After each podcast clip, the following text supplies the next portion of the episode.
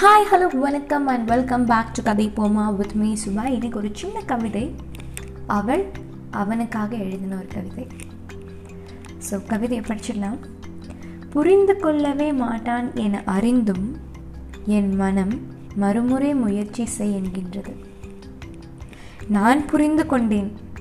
புரிந்து கொள்ள வேண்டியது நான் தான் என்று முயற்சி செய்யாதிருக்க.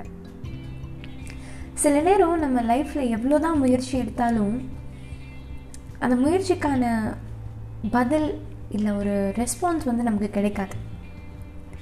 அந்த நேரத்தில் நம்ம என்ன தெரிஞ்சுக்கணும் அப்படின்னா முயற்சி செய்யணும் விதவிதமாக வந்து ட்ரை பண்ணி பார்க்கணுங்கிறத விட்டுட்டு அமைதியாக இருக்க கற்றுக்கோங்க அமைதி பல விஷயத்துக்கான பதில்.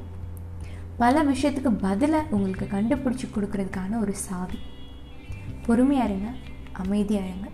எங்கே பேசணுமோ அங்கே மட்டும் பேசுங்க. அப்படிங்கிற இந்த சின்ன தாட் உங்ககிட்ட சொல்லிவிட்டு this is Subha signing off